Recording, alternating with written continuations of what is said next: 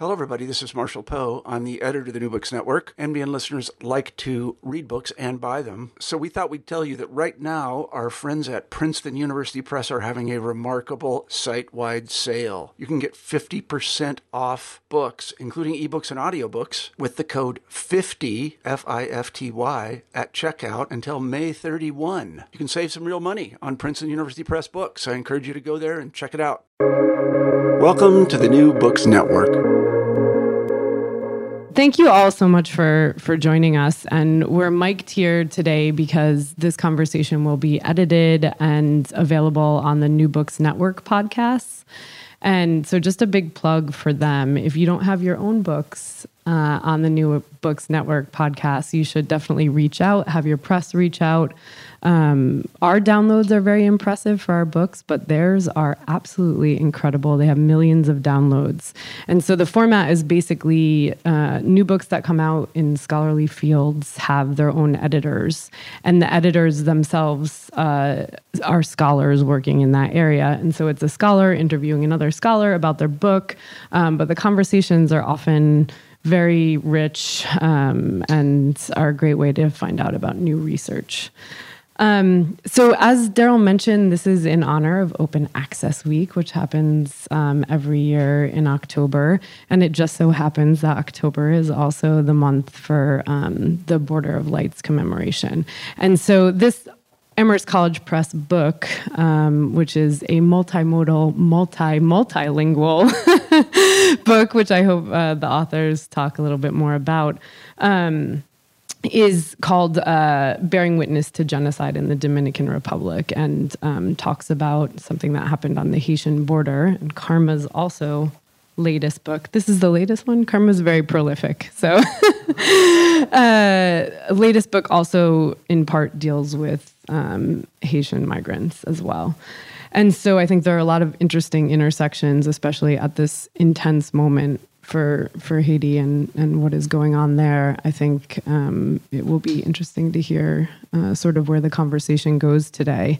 And so we'll start with. Uh, each of them talking a little bit how they've come to doing activist scholarship and also collaborative writing. Um, do you remember how many contributors your volume has, the Border of Lights Reader? Uh, 50, 50, maybe, oh, maybe 40. With all of the audio visual and yeah. So it was a real community project. Normally, edited volumes, to give you an indication, have 12 to 13 contributors. So this was quite an enormous project. Um, and Karma has co authored and um, co written many things. And so they'll each talk a little bit about how they came to it, and then we'll have a bit of a conversation and then open it for Q&A at the end. So, Karma, did you want to start? Great. All right. Um, thank you all so much for being here for this conversation. I feel uh, super honored to be with the two of you um, to have this conversation. And so um, I, will I'll say just a few things. I mean, I think uh, for me, thinking about scholarship collaboratively and, and and publishing as an activist practice is an extension of kind of the way I think of pretty much everything that I do. So why would I think of scholarship any differently? Um, so uh, you know, I, um, I've published traditional monographs too. Uh, that I still authored and you know did the independent work to prove that I'm a legitimate scholar apparently. Um, but I uh, have also done a lot of a, a lot of um, collaboration, and so some of that has been more traditional co-editing books. Uh, and some of it has been probably the most meaningful work has been uh, editing projects that that bring out the voices of folks who may not find their ways into a university press book, for example, but believing it's important for all kinds of voices to be in university press books to, you know, challenge the concept of, of knowledge itself. And so, sorry, gonna get something in my throat. I I think for me uh, early on, I just saw publishing as an opportunity to bring people together. And I saw publishing as an opportunity to push boundaries. And I guess I've just always kind of seen it that way. and I continue to see it that way. And I'm excited at this juncture of my career to be able to uh, think more expansively uh, uh, than I have in the past, even though I think I've tried to be somewhat expansive with the ways that I've I've published. Um, and and you know, thinking with Beth, I do have a project that I am eventually going to send to you. yeah, um, but it's hard too. So if you work with community organizers as co-authors, for example, you know, like well, my co-author, I shouldn't speak for all community organizers, but my co-author, who is amazing, uh, writing is hard to sit down and make time for. Even though she knows it's really important and has a really important story to tell and has a perspective that I don't think is out there elsewhere. Um, and the project that I'm eventually going to send to Beth, since I guess I'm just talking about it and not telling you what it is. So, uh, so it's called, um, well, I don't know what it'll be called now. Historically, it's been called something like After Ferguson uh, Black Queer Feminist Experiments Against Police and Jails. And part of it emerged from our collaborative work in the post 2014 moment in Madison, uh, thinking about how you put the university in the service of the community, the Black community in particular, and all the different ways that that manifested. And so, one of the reasons that Amherst College Press is like the best place to do this is we've got all sorts of videos of stuff. We've got all sorts of radio episodes that I hosted. I mean, you name it, visual images, just something that doesn't work for a regular book. And also, we wouldn't want a regular book. We want it to be uh, for the community because it's of the community. So I think that's kind of for me the thing. If, if, if my work is always and already of the community, from the community, it, it also needs to be for the community. And um, uh, so I think that's just the way I orient uh, when it comes to scholarship. Um, I'm happy to say more, but I'm going to pass it on to my colleagues.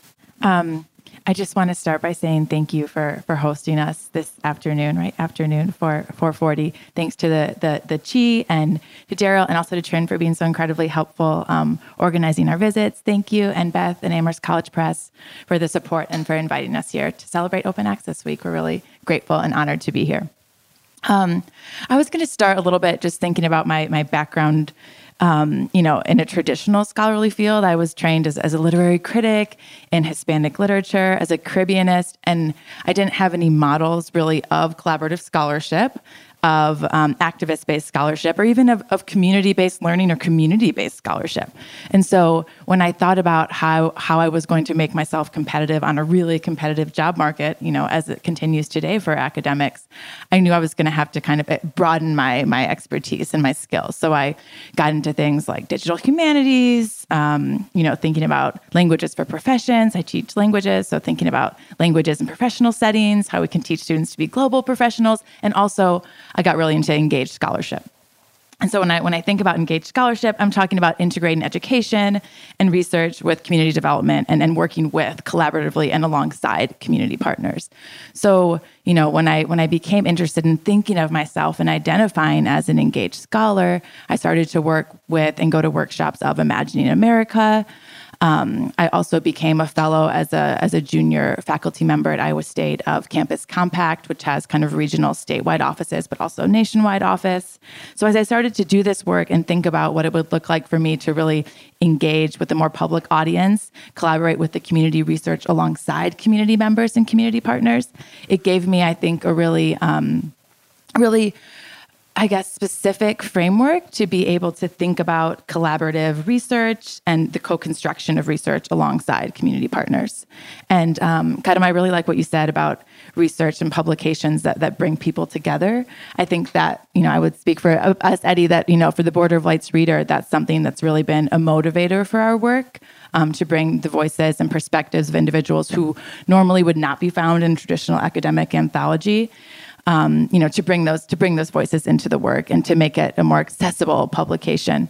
And you know, when I when I think about that, I think that we we really consciously named the Border of Lights reader the Border of Lights reader and not anthology or referring to it as an edited collection because we were trying to, you know, transgress this idea of this traditional academic anthology where what you might find are again traditional academic and scholarly articles or essays with a certain word count, with a certain kind of um, vibe and approach, uh, conclusion. Instead, we really wanted to to broaden that and kind of blow the idea of the traditional academic academic anthology out of the water. And that's why, you know, this, yeah, we did. Beth's like, yes, you did that. Um, you know, and that's why too, you know, this, an, an open access publication was really ideal for what, for what we were trying to do. Hello, hello. Can you hear me? Yeah. Uh, yes. Uh, thank you again, uh, Beth, Karma, Hannah, Trent, uh, Daryl, uh, Amherst Press, and Amherst for inviting us. This is my first time in Amherst, um, coming from Brooklyn. Uh, my Yankee hat is in the school bag, so I might be a little sad. Um, but um, this is great. Um, hearing um, Karma and Megan talk about um, kind of open access because uh, I feel like, you know, I got this image when you both were speaking about that commercial in the 1990s when the Macintosh came out. And, uh, you know, it's this kind of dystopian 1984 world. And you see on the screen, everybody is kind of bald and monochromatic, black and white image. And people are listening to Big Brother in the screen. And then all of a sudden, representing IBM. And then you know, in, the hallway, like in the middle, in the, the aisle, you have this woman running right? And being chased and then, you know, hurling a kind of hammer against, you know, throwing it against this, the screen to break it. And the narrator says, you'll, you'll find out why 1984 won't be like 1984. Kind of like the opening salvo of, of, uh, of Apple. And that's how I feel uh, encountering this world, this metaverse of publishing, uh, open access. Uh, because I'm very much you know, I belong to a guild that is incredibly traditional in many ways, right? We are historians. I'm a historian. I'm very proud to be a historian. I, I always tell my students and in lectures, you know, we're like kind of Jedi's, right? Um, and the traditional way I was trained, I, I, went, I did my PhD in 1995 to 2001, um, was you go into the archive you document everything. You may do some ethnographic research, interview people. Don't forget IRB, right? And you produce the single authored monograph at a scholarly press. And if you're lucky enough to get a job, you get promotion to associate and you get tenure. If you want full professor, you need to do the same thing. Single authored monograph with a recognized academic press, right? Not open access reader, right? As my colleagues in the department say, oh, you're not getting promotion with that. Oh, no. And so that's where I am, right? So I feel that we're in this new world, at least I am, of uh, this, the intersections between uh, what does publishing look like in the 21st century and then what is my responsibility or what do I want it to be as a scholar, right? Because I just finished, you know, during the pandemic reading The Power Broker with uh, Robert Caro. Now I'm on the second book uh, of his uh, Robert of his uh, LBJ books, right? Long prose, just amazing, right? Books. Uh, but there's this other world, right? And so I think the reader for me was this the confluence of events of me wanting to tell a story, making it accessible, also collaborating, not just with someone who meets we meet every year in the Dominican Republic, but is a fellow kind of uh, scholar, and then on another level, how do we use this format to create something that is beyond scholarship, but really, at least the way we envisioned it, uh, a memorial. Right? That's what it is to an event that we have and can justify as genocidal in the 20th century. Um, and for us, that I, I, think open access allowed us uh, in a way, you know, that gave us more freedom than in traditional format. Um, so it has been incredibly liberating uh, in this process.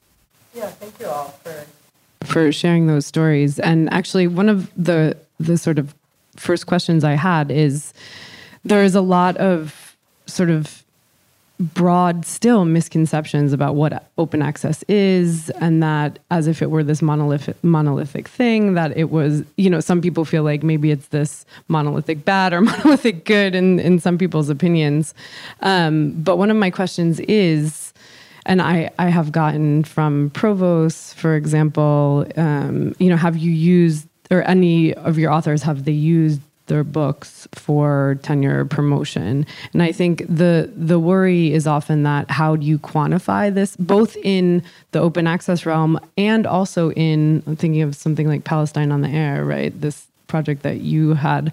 Um, how do you quantify that for for tenure and promotion purposes and how do you justify that?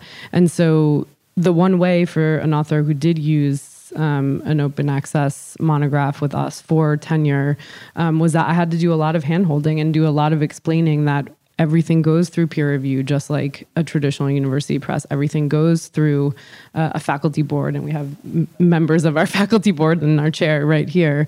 Um, and so, when you're saying something is worthy of counting as research what are you saying? Um, so then you're just working on a prestige economy. If if at the end of the day something is peer reviewed it is approved by a faculty board how is it not counted and quantified on the same level? Um, but the other part of that is that we have especially in the academy in the us such a culture of individualism and it is only the single especially in the humanities right? I think the sciences have a very different approach. Some of the non humanistic social sciences do as well. Um, but what counts is what is single authored. And so just wondering if if you could all maybe speak a little bit to those two issues because I think there are more people who want to do work like this but they worry for their own li- livelihoods for their own you know very good reasons um, that it might not be seen in a way that is respected on the same level or or counted on the same level. So I'll say something about this because right before I arrived here, I spent uh, two nine-hour days locked in a room with people on the college promotion and tenure committee at the University of Texas, uh, and and and this question uh, came up some time. Uh, in particular, uh, there's a, an amazing scholar, foundational scholar on UT's campus, who has stood at rank of associate professor for 24 years, because uh, he's devoted all of his time to building institutions, to changing the very landscape that is the University of Texas. And uh, one of the ways he's done that is by intervening in the very narrative Texas has about itself um, with regard to its history embedded in racism and slavery. And so, you know, some years back, you may have even seen on the TV about removing statues at UT when that was happening elsewhere. But this guy, like, he was kind of the guy who made that happen. He also created this huge digital humanities project uh, called the Racial Geography Tour, which did all this archival work. Uh, you can watch it online. He does a physical version of it too, you know, that tells you this whole history. Well, that's never been good enough to go up for promotion. And so finally, his chair just said, you know what, we're putting you up. So we had this extensive conversation about it. Um, in the committee. And I was actually shocked because I went into this meeting like with my boxing gloves on and like ready to fight. And you know, there there ended up being a, a, an amazing conversation where um, people were really saying now is the time across the board where we need to really rethink what we're counting um, and and and what scholarship looks like. And so, obviously, I can't tell you the outcome because this is confidential uh, proceedings. but what I can say is that I was heartened by the conversation. So I do think there's space that maybe hasn't existed um, until now. Um, yeah, I think another piece too, uh, you know, for me personally and on my campus in particular, is just that a lot of early career researchers don't really understand what OA means or, or even, you know, open educational resources, you know, OER means. And these terms are that can you know, kind of hold this role of these buzzwords, right? They hear them, they might read them, but they're not really sure what it looks like for them, what it looks like for their scholarship, what it might look like in their classrooms. And so there's kind of this disconnect there. So for me, you know, one way to push against that is just education. um, you know, on campus, to have a librarian in, in this in a role that looks specifically, works specifically with open access, that brings workshops to campus, um, kind of project based workshops, um, and then also to encourage those kind of early adopters. They're not even early adopters anymore. They're just those those individuals who are doing the work, right? That that we hope that more people will be doing or start to do. Um, that they become advocates on their on their campuses as well. Um, you know, something else I think a lot about is with this kind of miseducation piece um, is that or, or, kind of this lack of education piece around OA is that there are a lot of you know when we can stress quality over prestige, you know, that, then we're making some progress or, or, can see some progress. And there are really ways to do that that are that are quite simple. You know, you can suggest to you know early career researchers or, or scholars, junior faculty, you know, to look for certain indicators when they're looking at open access journals and thinking about, oh, should I publish here? You know, I've never heard of this before. You can look at, you know, does it have an ISSN number? You know, is, is, is there some type of kind of um, identifier for that journal? Okay, great. You know, check number one. Does the journal, you know, so you're looking at it online? Does it have a clear scope? You know, can you can you read about um, the the the mission of the journal? Does it have some history, or is that really vague and unclear? And it's probably a negative indicator. Um, is there information on peer review and copyright that's really clear? Great. You know, if it's really vague, if it's non-existent or absent from the from the page, from the journal, the digital journal, probably an issue. So kind of educating around those types of you know positive or negative indicators, and we're looking at possible options for um, open access publications. Um, and then when we think more about kind of the promotion and tenure piece, I think a big issue for a lot of us, Beth, as you mentioned, is this, you know, okay, how do we value or do we value at all collaborative scholarship? In my institution, we have to give the, and Eddie and I were talking about this, the the actual percentage of, right, and this is common, you know, across institutions, the percentage um, of the work that we did or that we feel we did. It's incredibly subjective. And um, I started with a couple colleagues who I worked with that we said, let's just both put 100. Heck yeah, because we've done both 100% of this work. To say here that because it was a collaborative work and a collaborative project is 100%, of course, not to say that it was any less work. In fact, Eddie says it's more work oftentimes, right? So, you know, I think to to do that, to push back and say like, mm-hmm, we've co-written this and we're both going to put 100% here because yes, you know, we really both um, had to work together and in a lot of ways, um, you know, work even harder. And we're both claiming 100% of this of this scholarship and of this publication. So I think the fact that those kind of um, asks for percentages even factor into promotion and tenure discussions, um, you know, is problematic. But to also think of ways to to push back a little bit, um, you know, and to, to educate and to, to, think through, think critically about those those numbers we're asked to give is is a is a good start. Yeah, and uh, for me, uh, my institution, and we have to consider these realities uh, through the prism of Hispanic serving institution. That, that's who we are at, at uh, John Jay College. Um, uh, and it wasn't because we recruited, we just, because of demographics, they just came to us. And there was this whole debate of, you know, um, how much of that identity do we want to promote? Uh, I think we're on board now. Um, but I think, especially when I first got to, to John Jay, there was this feeling where, you know, some of the some of the the faculty that are no longer there that it was a kind of way station until you know it, it was like you know my apologies to Milwaukee fans, but it's like you're you know you're at the Milwaukee Brewers playing and you're waiting for your shot to to go to the New York Yankees, right, or the Mets, or a big market kind of thing. That's how, and so there are these layers of right sometimes um, unspoken kind of expectations and biases, especially where you are. And so you have to kind of to contend with those challenges too. Uh, you know, I'm an Hispanic serving institution, so what is what will you know make the system or promotion committees or whatever um, respect me more? Well, of course, that's easy, right?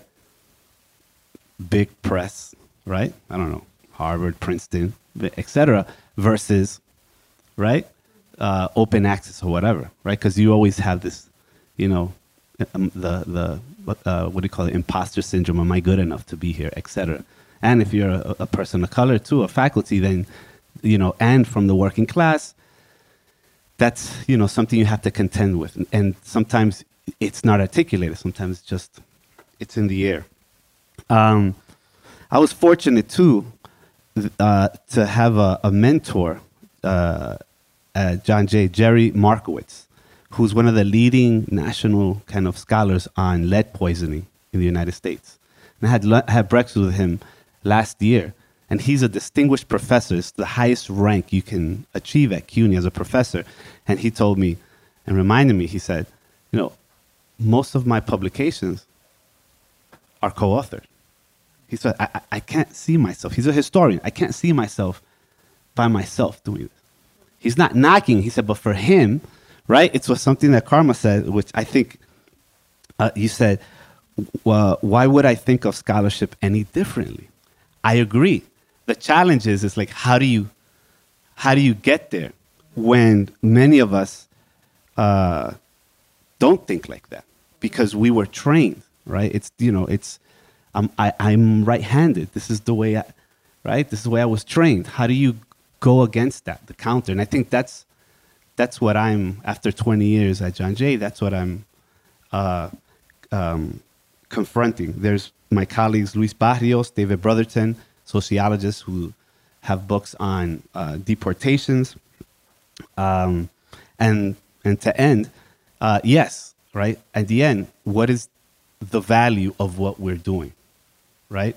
Um, you know, does a TED Ed talk that you write that has a million views, does does that get any traction in the um, promotion committee? Does it does an NEH backed audio tour you did from the Andean collection at the Brooklyn Museum of Art that you can get for free? Does that count? Um, does a one person show that you've gone to from Duke to Brandeis to perform on your scholarship on the massacre uh, count? No, they don't. Right, and I would I would put OA in that category for many of those committees. Yeah, and that I think is a good segue also into this question of um, how how does open access allow you to reach a public audience? So when you're thinking of all of these other things that you were doing um, that are their own type of scholarship and uh, presentation of that scholarship, how does open access maybe um, you know open you beyond just the sort of sub sub field of your discipline, which are the usual readers of university press books, um, and in particular for the humanities and the humanistic social sciences, you know, what opportunities might that open up? Yeah, I, I think that's a really good question. I think for us in particular, when we think about the Border of Lights reader, um, you know, we we talked about how we had this, you know, this great diversity in terms of contributors, right? That weren't just writing traditional academic essays, but instead that were um, we were recording voice notes. We have a section, really, you're probably really worried you Beth. you know, of, it's called Voice Notes from La Frontera. So just um, literally audio conversations that we had with different community partners who we knew wouldn't submit an essay, but that yeah, we could record a little conversation and include it in an audio section at the end. So we really knew we wanted to achieve this diversity in terms of voices, but we also knew that we wanted to achieve the same diversity in terms of the readership to really reach a wider audience, to break down those barriers of accessibility and make sure that the same community partners who were contributing, our same partners, our same, um, you know, the, the, the, audience that, that attends Border of Lights events for the last 10 years, that those individuals could also access the reader free of charge. You know, so that was that was a really big thing for us. But also to recognize that there still are some barriers to accessibility, and we're thinking about you know having an online, a stable internet connection to to be able to access the reader. It doesn't solve all the problems, but it gives us something to to work with to start from you know, partnering with institutions there on the border and other ways that, that you know, we can make that, that text accessible um, in the digital online format. But, you know, we really wanted to focus on not just diversity in terms of the contributors, but also, you know, in, in terms of the readership that we could reach. And we've done a lot of, of outreach in the community um, to achieve that. And you know, I think the other big, the big thing for the Border of Lights reader in particular is thinking about um, linguistic diversity. So, as, as Beth mentioned, that the reader has contributions in four languages English, Spanish, Haitian Creole, and French. And so, one of the reasons we wanted, you know, the, the project to be open access, that was a really important factor for us, was so that, you know, any reader could could access, you know, could use that link, find the find the project online for free, and just pick out what what you know what the language the what they could understand right what made sense to them what they were interested in so it wasn't kind of um, you know kind of i don't know you know it wasn't excluding anyone. Instead it was inviting everyone to participate and to engage with the parts of the text with the contributions you know to the reader um, that that were accessible to them linguistically as well. So you know i think we we thought about that from from lots of different angles. I think um, having it in four languages is something that is is would not be viable on the market, right? So there's there's no way a university press would do a book partially in Haitian Creole, for instance. Um, it just doesn't have a market that is a, an, an actual monetary market, but it does have a readership, right? And so, from our perspective, you know, when we're thinking about, I always say our currency is usage. Um, and so, what it frees you up to do, also in terms of publishing in other languages, is is enormous. Um, because I think university presses it aligns very well with their mission but even few presses in the US publish in Spanish. And to think about how many Spanish speakers we have in this country, um, and that is also very limited. Um, so for me, that was something incredibly attractive about this volume, inviting linguistically um, groups in that are not normally, you know, marketed to or you know tried to to be brought in to the university press publishing community. Uh, I guess I just I would add briefly. I think like uh, people can find work that would never find academic work, and that's I think a, a, such a huge benefit as well. I mean, if you talk to well, even our students, like where's the first place our students go is like they Google something, and if they're at the university, they don't necessarily uh, come across the, the firewalls that prevent them from, from getting access to information but then if you think of other people that aren't our students who do immediately come across that, but if y- your information is available and if you've done all the metadata appropriately, so it's going to show up in the searches. Whole other Well, yeah, which is the challenge. But then all of a sudden, th- that's material um, that that becomes primary, and I, and I think that can't be uh, overstated. I mean, with the the, the Palestine book that I, I, published. It's it's a book of interviews and it's it's freely available on JSTOR, in addition to a print on demand book. Um, you know, people have reached out to me in the most random ways because they came across an interview and they didn't. When the interview was on the radio, which is you know podcasted and still available, that's not how they found it. They they found it this way, and it's like that's pretty freaking cool. Mm-hmm. So that's another piece I just add. Yeah, it's the democratization, right, of the publishing industry, and uh, it's pretty surreal when I forward uh, the fulcrum, the, the website, uh, the link for the book, and a lot of people for free. so really, it's like, what's the catch, right? And uh, no, no, it's for you, and that is incredibly powerful um, you know, and, and, what I love about uh, just OA and you know Amherst Press, and it's that uh, you know the writer Malcolm Gladwell has this saying I like. He says, um, "Look at what most people in your field are doing, and then go the other way." and I think this is uh, you know reflects that kind of doing something new and um, and just the accessibility different languages, right? It's cost prohibitive, you know, at, at another press, traditional press, you know. And on that topic, um, uh, you know, thinking about the, the wonderful aspect of having the four languages, there's the other aspect of when I received this manuscript, I had a, a minor meltdown. I think, what did we do? Right? This is so complex. There's there's audio visual. There's poetry. Um, they have two very famous poets who contributed, um, and also thinking about you know, just even typesetting, what is the the you know actual digital book going to look like compared to the the actual printed book, um, the four languages, just all of it. Um, and I think, you know, for me, it, you have to be willing to put in all that extra work. It's an enormous amount of work to do something so multifaceted and, and complex like this. But, you know, so my question to all of you is oftentimes this kind of work is is a lot more effort and a lot more time, like you've mentioned. So, you know, what have been the challenges and and how are you able to move past them to be able to produce work like this and to do collaborative research? Um, and what advice would you have for others who are looking to or either expand or to get into this kind of writing and publishing?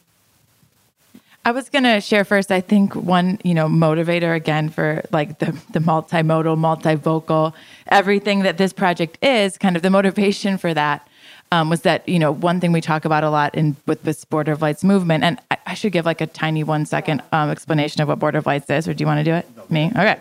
Um, so very briefly, Border of Lights is a volunteer collective that meets on the Dominican Haitian border every year. It began 10 years ago for the 75th anniversary of the 1937 massacre. Numbers vary. Historian would agree. The numbers vary between 15 and 25, upwards of 25,000 Haitians and Dominicans of Haitian descent were murdered along the northern border um, in what Eddie defines and historians now call today an ethnic genocide. So the Border of Lights is a movement, and it's this very collaborative, um, always shifting kind of volunteer-based movement that celebrates um, the border and, and the solidarity that exists on the border, but also commemorates the lives lost. So a conversation that I think we always have every year we come back to is how do we bear witness how do we bear witness as volunteers, as scholars, as, as members of the community, as members of the Dominican Haitian diasporas? How, how do we bear witness to, to the massacre? How do we bear witness to the reality of, of, of the Dominican Haitian border today?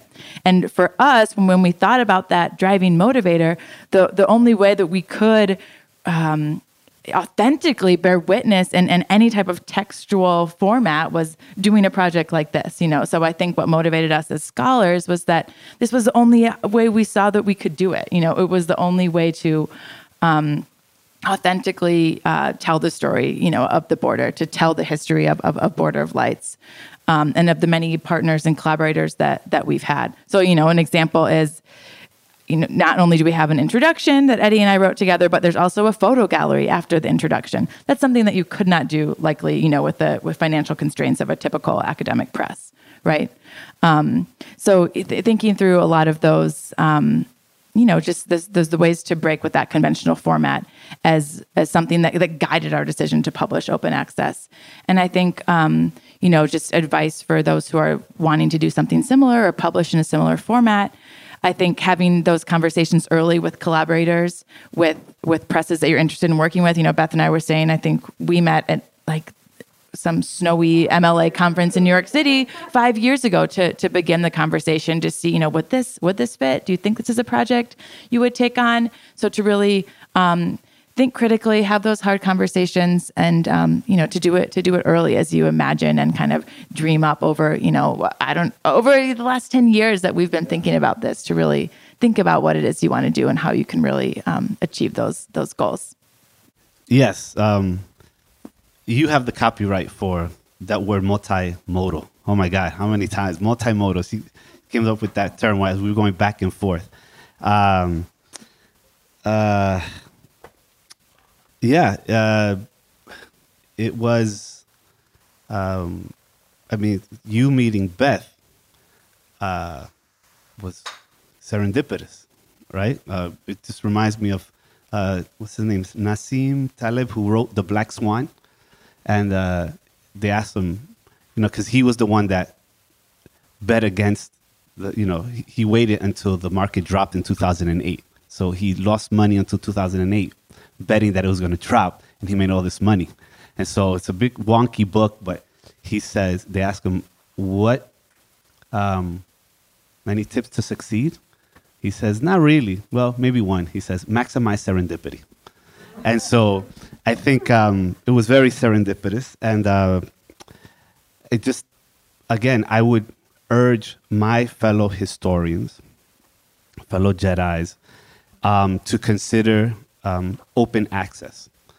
Uh, I mean, it's faster in a way, right?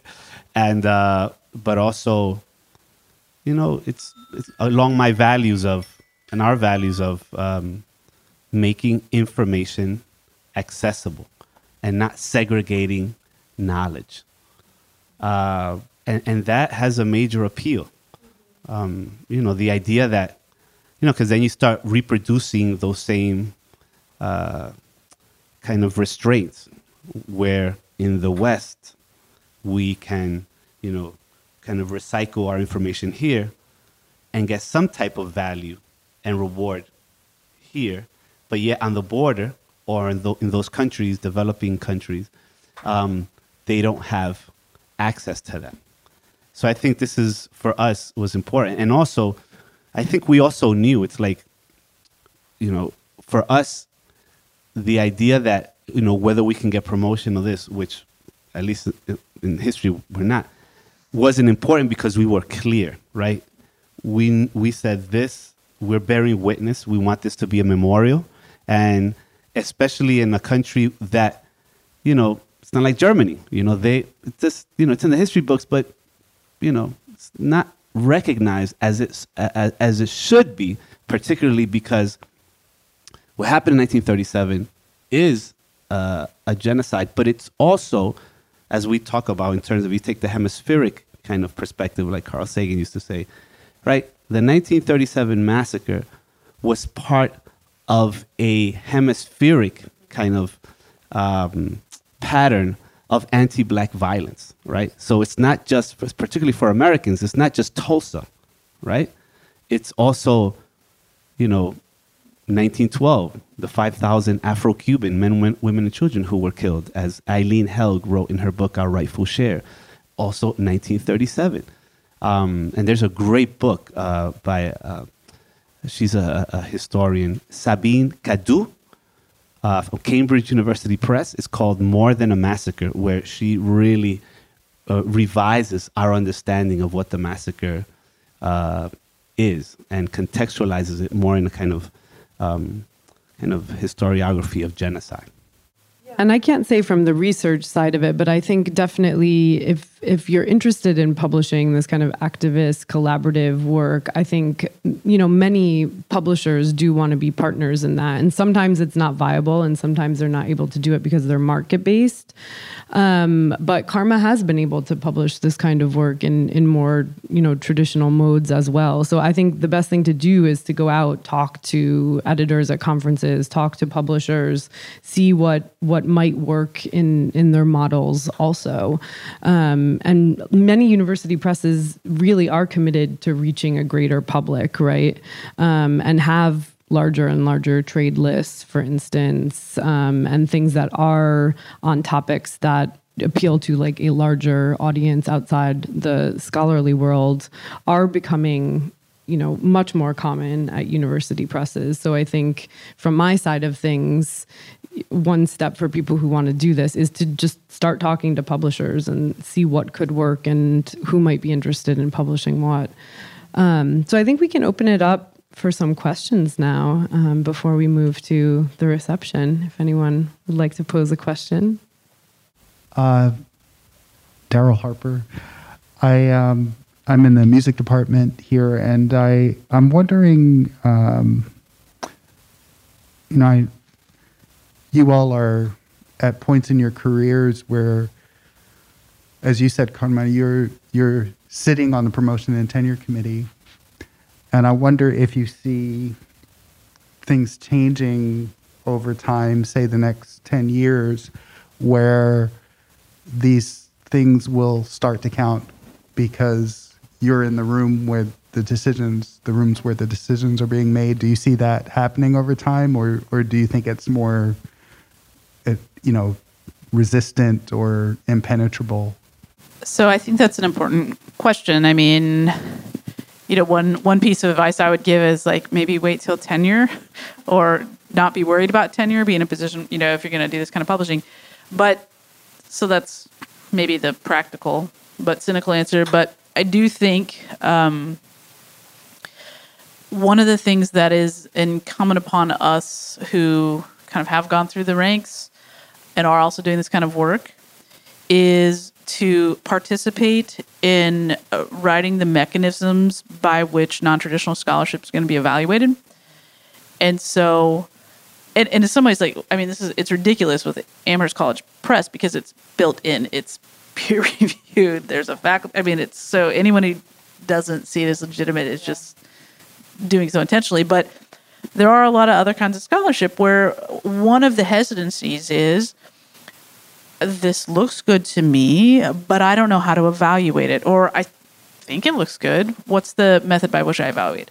And so, I mean, this is, you know, as a music scholar, as a musician, I think you all have probably are light years ahead of where the rest of us in the humanities are about how do you evaluate that kind of work. So perhaps that's the kind of collaboration requires um, for us to learn from you and then take seriously creating those mechanisms at our own institutions. Yeah, I, I would add to that. I know we, we talked about how doing this type of work, collaborative work, um, you know, open access work might mean simply that more work, right? It can be, there can be a lot of moving pieces. They can be rather complex projects. And I think it's also more work in kind of the, the work that you're going to have to do institutionally as well, uh, you know, on your campus. So to be prepared as, as scholars, um, regardless of the stage, to, to, have those conversations, to to push for for changes in the promotion and tenure processes, but also you know to actually have the conversations yourself with those who are reviewing you, with colleagues. Um, with administrators of oh let me explain to you what an alt metric is. But did you know you know why it's published here? Like i'll, I'll tell you why. Because I, I value engaged scholarship. I value community perspective. And this fits you know when you can show and argue that it fits within your academic profile. And most of the time you know i think we would probably all say it, it fits right? You know there's a reason why i'm doing this um, you know, you can make that argument and explain or show, oh, you know, this also shows like there's a there's a feedback, an ongoing feedback channel where this has been shared on on Twitter, you know, or on, on WhatsApp groups.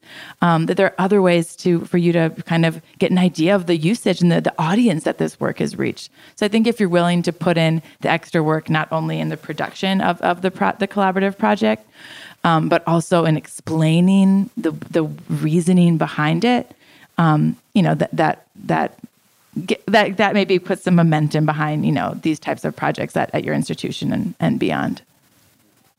Is it working? Okay, cool. Um, hi, I'm Ash.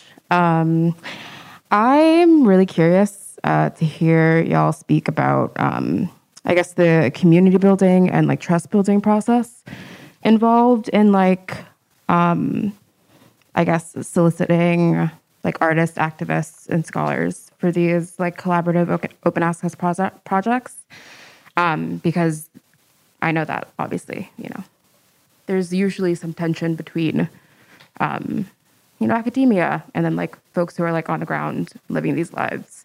Um, and you know just thinking about like the directions where knowledge sort of like flows in and out. And I know that some people like maybe hesitant to sort of you know offer their lives up for scrutiny or you know, for publishing. So I guess I'm like, just curious about, you know, where did, how do y'all get comfortable with each other?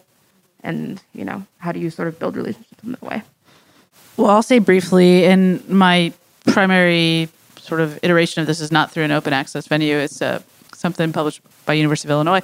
But, um, you know, one being embedded in communities and, and, and doing the work is maybe first step there.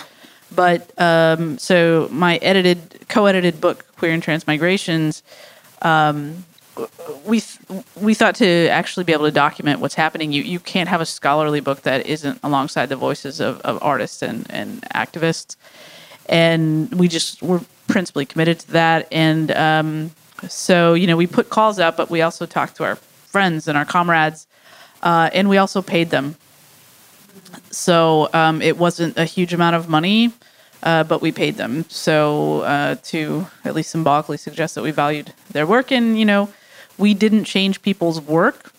We did for the the sort of scholarly pieces, but activists got to say what they wanted to say about what they wanted to say. Like there was no us editing, or if you know, there's pieces in that book that uh, I think like my co-editor maybe was like not exactly comfortable with but we needed them to be able to stand on their own terms. And so there was, um, you know, there was no like we knew better because we were scholar kind of thing. So that, that's maybe one example. I think that's a really good question. Thanks, Ash. Um, uh, you know, I think thinking about this work and Border of Lights in particular, um, something that helped us was we had already been building on at the point when we started this this project five or six six plus years of, of working with these community partners really embedded in the community having those difficult conversations and we talked a little bit about the the border of lights events which include often kind of um, binational. We've done interactive murals, um, numerous visits to schools. We've co-published um, children's books with a nonprofit in Haiti, La Cucaju. We've done um, binational soccer games, all, all, sorts of things. But one thing that we always did at the very end of this kind of uh, border celebration, also these remembrances, this, the vigils, that's also in the memorials. It's a really important piece of Border of Lights as well, is we would have these kind of host these community conversations or kind of community summits where we really had no voice, just as kind of, if you want us there, you know, it helped to organize. We would kind of, um, we would provide travel stipends and stipends for different community members, voices, individuals who work with nonprofits related to um, the Dominican Haitian border, right, today, to come to share um, and to be the leading voices in the discussion. So, you know, to have been have to have built our project on, on six or seven years of that that work and and just of listening, um, you know, was a helpful place to start.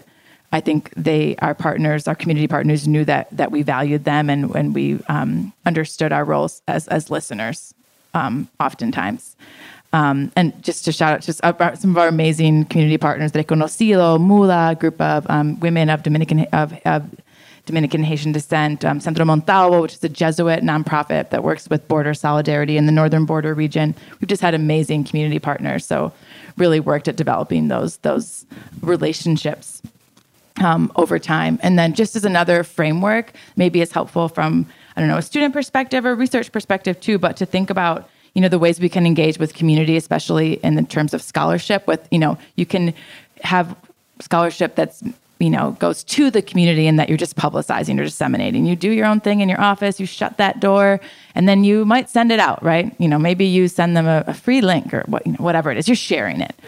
Um, or for the community maybe you you've thought about the community's goals you've, you've identified a specific problem so you have an, an end goal or an audience in mind or when you move to the end of that spectrum, and I, and I would hope that more scholarship moves in this direction, is when you're you're designing scholarship or you're writing, you're publishing with the community, and in that case, you're you're developing, you're really co-constructing and co-creating, um, and and that I think is is the goal and the hope for a lot of these projects. Yeah, I just wanted to say really quickly it's a very good question and one that is being talked a lot about in open access circles right now, um, in particular in relationship to what does it mean to make uh, indigenous knowledge, open access, and how to do that in ways that are driven by the community. Um, and wh- what are the ethics at stake when you have people whose knowledge has been robbed and used um, in ways to harm their own communities? Um, so I think it's a really, really germane question to what's going on right now. Um, I think, do we have time for one more question? Um, Paul, did you have a question? A comment regarding tenure processes and, and following up on Karma's comment that here at Amherst last year, we had a conversation at, at the college level about revisiting tenure guidelines. And so those were looked at, uh, tweaked, or rewritten, some parts completely rewritten. They were sent to departments, and departments then could add specifics to their own departments. And in our department, one of the things we did is we added in the list of possible areas that we value community engaged research. Even though none of us are doing it right, I'm starting to, but I could see that, you know, in the future, this is something that all of us in the department were eager to recognize as something that we aspire to do, students want us to do and that we are ethically bound to do because we have all these privileges here as an institution. So that's one way of uh, practically at the ground level mm-hmm. m- helping this shift. Uh, could I quickly ask wh- what, if you don't mind me asking, what's your department? Spanish. Okay, thank you. Yeah, and you have you have started with Lever Press book, the Casa Pueblo book, um, to to work also in translation is is another area um, that I don't think gets enough attention in terms of this kind of collaborative praxis. Um, but I think that actually was a really great way to end. And thank you all so much for taking the time during this busy, busy time of the semester to come and visit and chat with us. Um, and we will enjoy a reception now.